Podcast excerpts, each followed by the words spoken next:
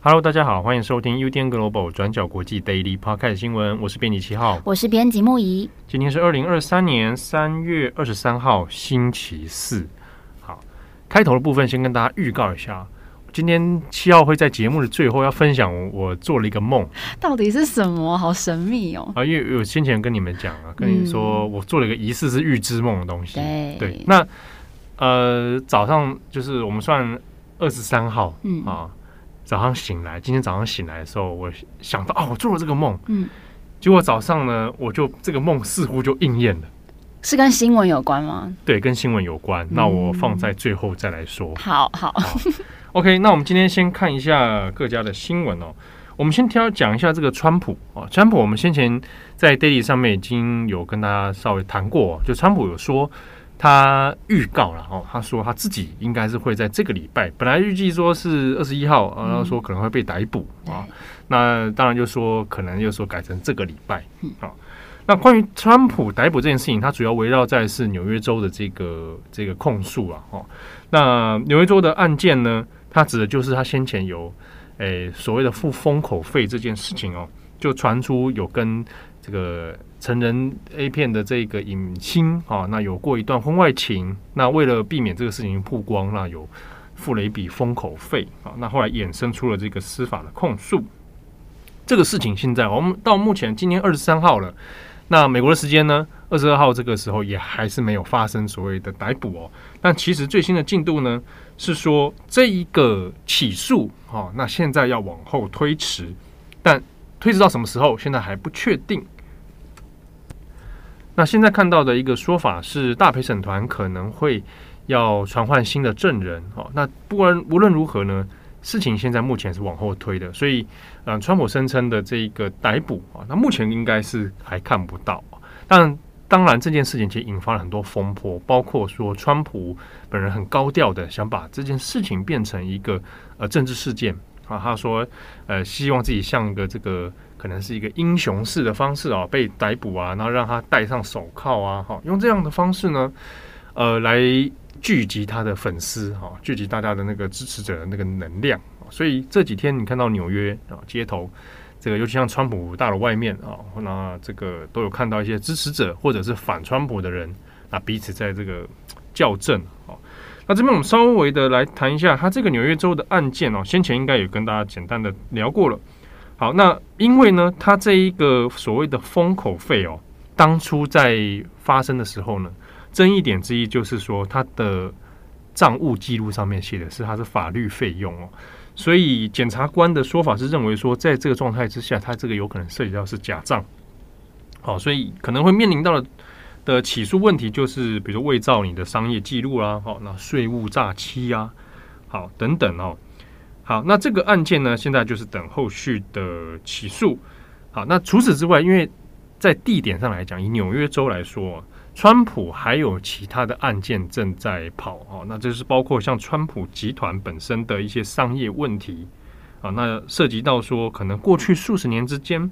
那川普集团哦旗下有些业务可能涉及到一些诈骗案件哦，所以呢这个部分也还在审理当中。那另一方面，我们来看的是，除了在纽约州的这些案件之外呢，另一个大家应该还有印象，发生在去年的时候，关于。把这个川普把一些机密档案带回到他的海湖庄园哦，带回到他这个别墅里面的这个事情，那后续当然就经历了一番的调查，包括 FBI 的搜索，那也包括这个司法的介入，然后律师的作证，那已经一些相关的文件呢也交付给司法调查。那现在比较新的进度是法院这边哦，现在要说勒令这个川普的律师。必须要去做额外的这个证词。好，那我们稍微讲一下这个事情是怎么一回事哦。在川普这一个海湖庄园的机密案件事件，帮大家先回顾一下。先前呢，就在调查的是说，川普哦，从白宫带走了一些机密文件啊，然后带回到他这个在佛罗里达州的这个海湖庄园里面。好，那文件的数量非常之多哈，那看起来是目前已经知道是至少有一万多份。那其中呢，有一些可能是并没有特别是机密的，但是呢，也有叫将近是一百份，它有标注是机密档案。好，那还有一些是可能最高机密。好，那就要调查是说是谁授权这件事情哦？那川普又为什么出于什么样原因要把这些文件带走，带到自己私人的住宅里面去？好，那之前也有经历过 FBI 的搜查，那当然后来就引发了一系列的争议哦。包括说，哎，FBI 的搜查是怎么一回事啊？那川普也把这个事情是一概否认，他有不法的行为。好，那后来事件里面当然也还有牵扯到拜登啊，拜登也有发生类似，就是这个机密文件带走的这个状况。那在过去的一年当中呢，相关案件的审理当然也有遇到一些阻碍哦，包括说要去查有哪些文件被带走，那这些文件里面又有哪些可能是真的涉及到机密哦。但是呢，川普的律师团里面呢，其中一位像是科克兰啊，那有的会翻译成科科伦哈，科科伦或科克兰。那他在这个过程里面啊，也有负责一些文件的调查哦，但不是那么的配合。之中呢，主要的原因在于说，它可以以这些文件本身的特殊性质，就是说它涉及到一些机密哦，是没有办法完全的交付出去。好，可是那也很微妙的是，在二零二二年的八月的时候哈。国家档案局有一封信被公开，这封信呢，先前就是有寄给这位律师，那就有谈到说，这当中呢，关于档案的交付的问题，而且有发现，的确在这个佛罗里达州这个海湖庄园里面啊，川普持有的资料里面就有以页数来算的话，是超过七百页以上的机密文件。好，那这个封信里面也有提及这些状况之后呢，也有论。就是证实了哦，就是川普律师团队里面也有在阻挠说，哎，妨碍这个档案局哦来做相关的调查，还有检视这些资料。好，那现在呢，呃，在三月中的时候，今年的三月中，那联邦法官哈就针对这些系列的问题哦，那对于律师啊，像柯克兰就要应该要去做一些证词哈。那现在最新的进度呢，就是针对律师本身哈，应该要再做。包括他的调查笔记，好，包括说他在这过程当中他是怎么跟川普做互动，然后协助川普在档案上面做了哪些可能涉及到掩盖的问题，好，那要做一些证词了。好，那下一个新闻，我们来补充一下关于乌克兰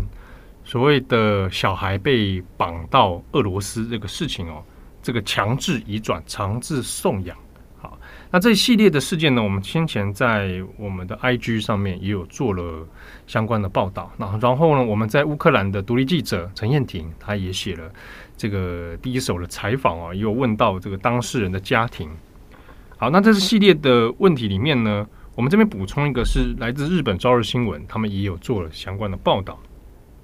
那他们所做的呢是。在乌克兰的南部，就赫尔松这里哦，赫尔松这边有一个丹尼斯啊，丹尼斯一家人。那去年十月的时候，二零二二年的十月哦，丹尼斯家人的小孩子呢，就从学校被老师们带走，然后呢带去了克里米亚，那克里米亚已经是俄罗斯的那个领土了。好，那被带去克里米亚的其中一个机构里面安置，然后在这个机构里面就开始上课。哦那现在呢，还两个小孩已经平安的又回到了这个乌克兰的家里面，跟家人团聚了。那所以有要追踪说，那小孩子们当当时去了哪里哦？所以做了一系列的采访。那就有说到说，呃，被老师们带走之后啊，安置在这机构里面，就上的课的内容就是开始教俄语，然后呢会唱爱国歌曲啊。那包括他们两个小孩在内，还有其他哦，可能是五六十人左右哦，都分散在不同的这个像班级一样，所以它有点像是一个教育机构。那这过程当中呢，这些小孩的家长哦，有的就只是被通知说小孩被带去营队里面去学习啊，但中间里面他就没有办法做很密切的沟通，那也没有办法见到小孩，那时间大概就隔了半年左右哦，那中间就有透过一些。人道救援组织哈，想尽办法去做联系，好，那有找到这些机构之后呢，那平安再把孩子送回来啊，搭乘这个大巴，然后就集体送回来。那目前看到是说，至少他没有发生所谓的虐待啊。以这个 case 来说呢，就是小孩子突然之间被带走啊，集体的带走之后，然后送到俄罗斯的领土境内进行和俄罗斯有关的教育啊，然后就这样最后呢，平安又送回来。那这个报道里面比较值得注意的是，这个协助的人道组织哦，就有讲到说，这个相关的案件其实还有很多啊。呃，数以千计的小孩是被送走的，那目前无法掌握到底有多少人。那因为 ICC 国际刑事法院呢，有提出了这个通缉逮捕令。那通缉的这个理由呢，就是说普丁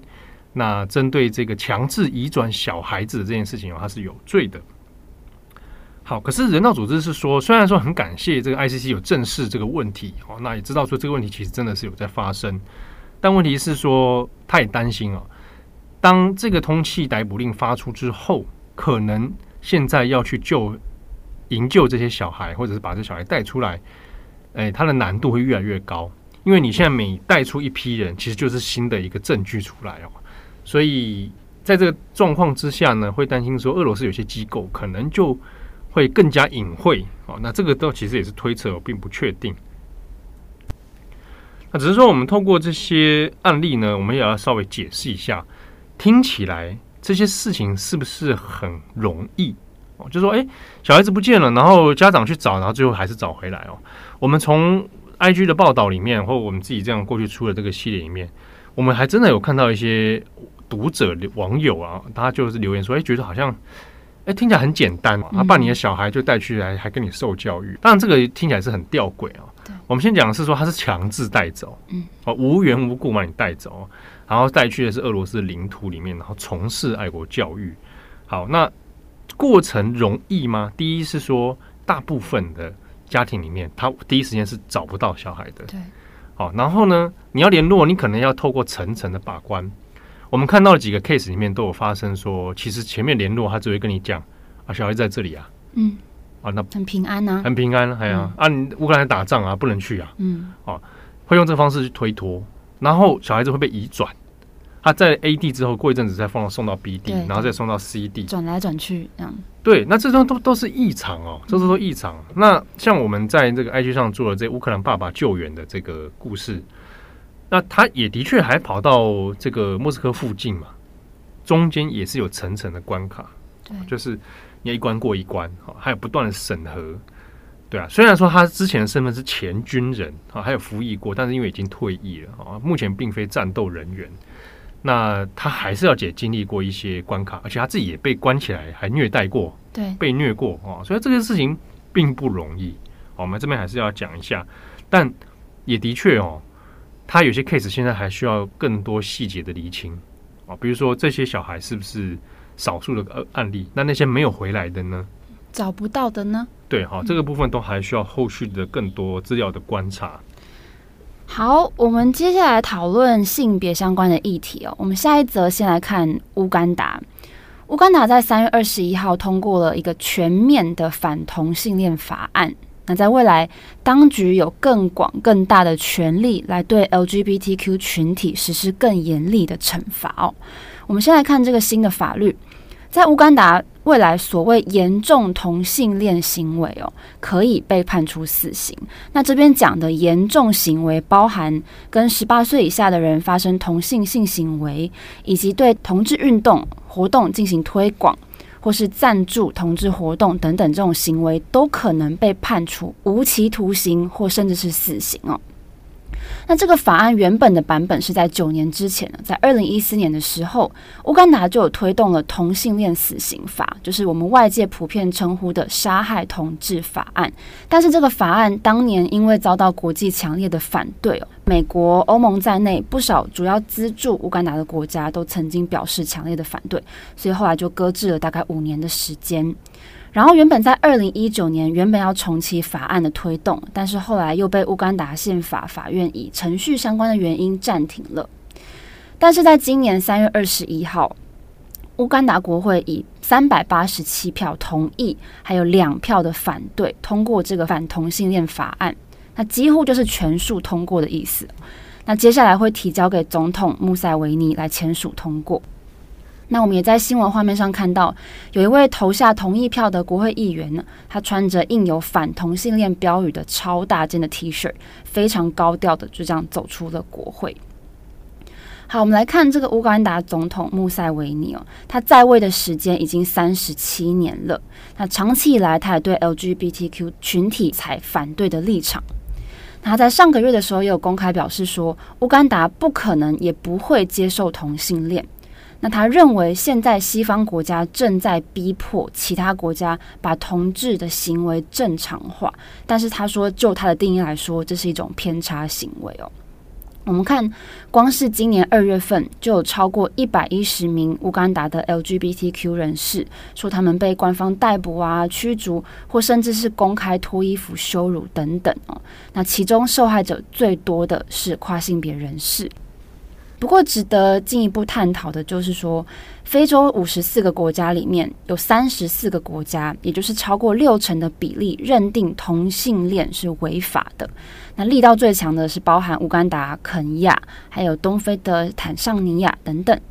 那还有在苏丹啊，或是南索马利亚，还有这个新加入的这个乌干达，同志甚至可以被判处死刑哦。那相比之下，虽然南非比较自由开放，然后也允许同婚，但是南非当地对于同志族群的暴力犯罪还是非常的严重哦。那近年来，很多人就在探讨说，在非洲大陆，我们现在看到的所谓的恐同，到底是从哪里来的呢？其实，根据很多历史学家的研究，非洲在几千年前开始，在洞穴的壁画上面就开始有同性恋关系的壁画。而且这些历史学家也研究说，在被西方殖民之前，同性的关系在非洲不仅不是一种禁忌，还是很普遍的现象。所以很多人就在讨论说，非洲为什么现在这么恐同呢？我们参考了一篇石墙组织 Stonewall 的研究文章，这是欧洲最大的一个 LGBT 权利的运动组织。他们在二零二零年十月就发表了一篇研究，在探讨这个问题哦。先讲结论，根据 Stonewall 的研究，非洲大陆恐同症很有可能就是西方进口的，这是他们的说法。他们说，这个英文是说 imported homophobia。说西方殖民者进到非洲之后，明定同性恋是非法的行为，再加上宗教的因素，像是天主教、基督教的这些宗教领袖的影响力都非常大。那当年在当地很多政治人物也都选择要公开支持这些宗教人士哦，靠拢所谓的保守立场的这些政策。所以积累了几百年之后，虽然现在这些国家都已经独立了。但是大多数都已经把 LGBTQ 族群视为犯罪，那这些法律也都是从过去殖民时代的法律严格下来的。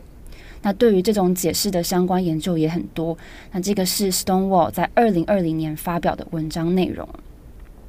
那现在乌干达也立法加重了这个同志的刑罚。那人权观察组织也强烈的谴责，说这即将会为乌干达打开一扇大门，让未来可以推动更多这种侵犯人权的立法，所以强烈的反对总统签署通过。好，这边我稍微补充一下，呃，Stonewall 这一个组织的研究啊，我们可以当成一个线索之一，但是呢，因为还是要理解它的背景哦，所以它的背景之下，他所做出来的研究。可以参考啊，但未必真的百分之百就是证明哦，非洲的状况都是属于呃，刚刚前面讲了，哦来自西方殖民而导致这个观念的形成。这边还是要提醒一下大家。好，那我们延续同志族群的议题，我们来讨论美国。我们看，在去年三月份的时候，美国佛罗里达州参众议院通过了法案，那其中禁止幼稚园到三年级的学生。在课堂中被教师教导跟性倾向还有性别认同有关的课程，甚至话题也被禁止。好，那这个是包含在一个叫做《家长教育权利法》的法案里面，目的是要加强家长在教养孩子的过程里面享有更多的基本权利。也就是说，支持立法的人认为，性别、性倾向、性教育这类的讨论是归属在家庭教育，应该要交给爸爸妈妈来教，而不是由学校来教。好，那在立法通过之后，如果学校或是教职员讲到相关的话题，那家长就有权依法来控告学校。那我们在去年的新闻画面上有看到，州长迪尚特他在签署这个法案的时候，旁边被安排包围了这个穿着制服的小学生哦。那还有几位学生手上还拿着标语，写着“保护孩子”。好，那这个法案当时引起了轩然大波，那也被反对阵营讥讽说，这个法案应该改名叫做“不说同性恋法案 ”（Don't Say Gay Law）。那过了一年之后呢？现在美国佛罗里达州也打算要把这个规定扩及到所有的年级哦。也就是说，一旦获准了，那未来从幼稚园一路到高中，所有的老师都将被禁止教授有关性倾向或是性别认同的话题跟课程。那预计佛州教育委员会在四月十九号会针对这个法案进行表决。那再来是这个法案也深受州长迪尚特的支持。大家知道，迪尚特是一位共和党籍的州长，那他也被认为是在二零二四年总统提名的热门人选之一，支持度非常高。那先前很多人就有预期说，他一定会在投入明年大选之前，扩大一些备受争议的法律，争取保守派选民的支持，包含现在这个教育方面，还有移民相关的提案。好，那我们再来要提到第二个部分是。佛罗里达州现在正准备考虑一个草案来进行控制佛州的性教育。这个草案内容很有可能会禁止学校在小学六年级之前教导任何有关月经的相关知识。那提案的人之一是佛州众议院，也是属于共和党的议员麦克林。那这个提案呢，也让反对阵营非常的不开心哦，觉得说。既不说同性恋之后，又来一个不说月经的法案，非常的荒唐。再加上大多数的女孩子通常是在十到十五岁的这个区间哦，这个期间会有第一次的月经，甚至有人在九岁的时候就有月经了。那佛州众议院民主党议员甘特他就批评说，如果有一个小学四年级的小女生，她在上厕所的时候发现内裤的裤底有血，那她会不会吓到？他甚至认为自己是不是生病了，或是快要死掉了。那甘特就给这个情境哦，他就说，这个小女孩她可能不知道发生了什么事情，但是她的老师没有办法直接告诉她这个很正常，也没有办法跟她说这个是女生生活的一部分。那甘特就说，这样子的情境，他觉得非常的荒唐。那后来，麦克林也是有为自己做辩护。他是说，他希望家长能在对这个月经知识方面承担更多的责任。但是他最后又改口说，他对这个修改法案的方式采开放的态度。好，那以上这些种种呢，也遭到很多人的谴责。像是美国计划生育协会，他就批评说，月经相关知识教育的这个修改非常的荒谬。而且在不说同性恋法律上面，也把性别观二元化，甚至把 LGBT 族群污名化，让人没有办法接受。好，以上是今天的 Daily Podcast 新闻。最后来讲一下这个 我的梦境。嗯，我梦到什么呢？呃，我梦到川普。哦，所以你梦到是跟你刚刚讲的？对对对对，而且我梦到就是说，好像在一个那种。讲堂啊，嗯，然后呢，大家就是有一个位置桌子，这样每一个人排排坐，那好像是一个讲座的样子，然后我就坐在底下，这样，就川普就进来，然后他进来就干嘛呢？我们就觉得很奇怪，哎，怎么今天是他呢？然后他就开始发名片，这样，名片哦，对对对，然后我就拿到一张名片，然后名片我就想说，诶。就是做的很粗糙，很像长辈图啊！哦，真的，对，我不是我我我不是要骂长辈哦，我不是 要说，我是说那个风格很像那样子，嗯嗯嗯，然后就看到那个名片，就是白底的，然后有他。这个川普穿着这个高尔夫球装啊的一个照片，这样，然后翻到后面就是他是邀请你啊，invite，你知道吗？就是，然后因为就是邀请你到海湖庄园来游玩，然后看到说，哎哎，要我去海湖庄园玩，这也太荒谬！哇，我就觉得这还觉得好像可以去哦，我就正想要问说，这个请问要是自己付费吗，还是怎么样啊？你想参加对不对？想参加，然后我就醒了，醒了之后呢，就那个。上班通勤途中看手机，就看到那个海湖庄园的那个 那个事件呢，要要再做一些这个新的查证跟调查。对，然后我就觉得，哎、欸，难道这是一个 sign？那如果真的有这件事情，你要去参加吗？如果不用付钱，我当然去啊。去看他的海湖庄，当然去啊。还有机密文件，哎，当然能能去免费去一趟，不是对，当然去啊。是不是就聊聊那文那个 file 的事情嘛？对不对？说不定川普自己导览。对啊，呃，然后就我去翻箱倒柜一下。对对对对，去翻他的床铺底下，啊 翻柜子啊，那些 papers？对对，那那我之前好像也在不知道是在转角也跟他讲过，不知道为什么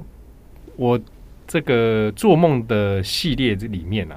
川普是出现最多次的政治人物，其实你内心深处是非常崇拜他的吧？不是崇拜他，我觉得你觉得他很荒谬。对，他可能很荒谬，这这个人让我一直蛮在意的。你一直把他放在心上，就对。对对对，嗯，有时候想普时想起他，还是觉得有点荒谬。就是我要是美国人的话，一定会觉得这一切真的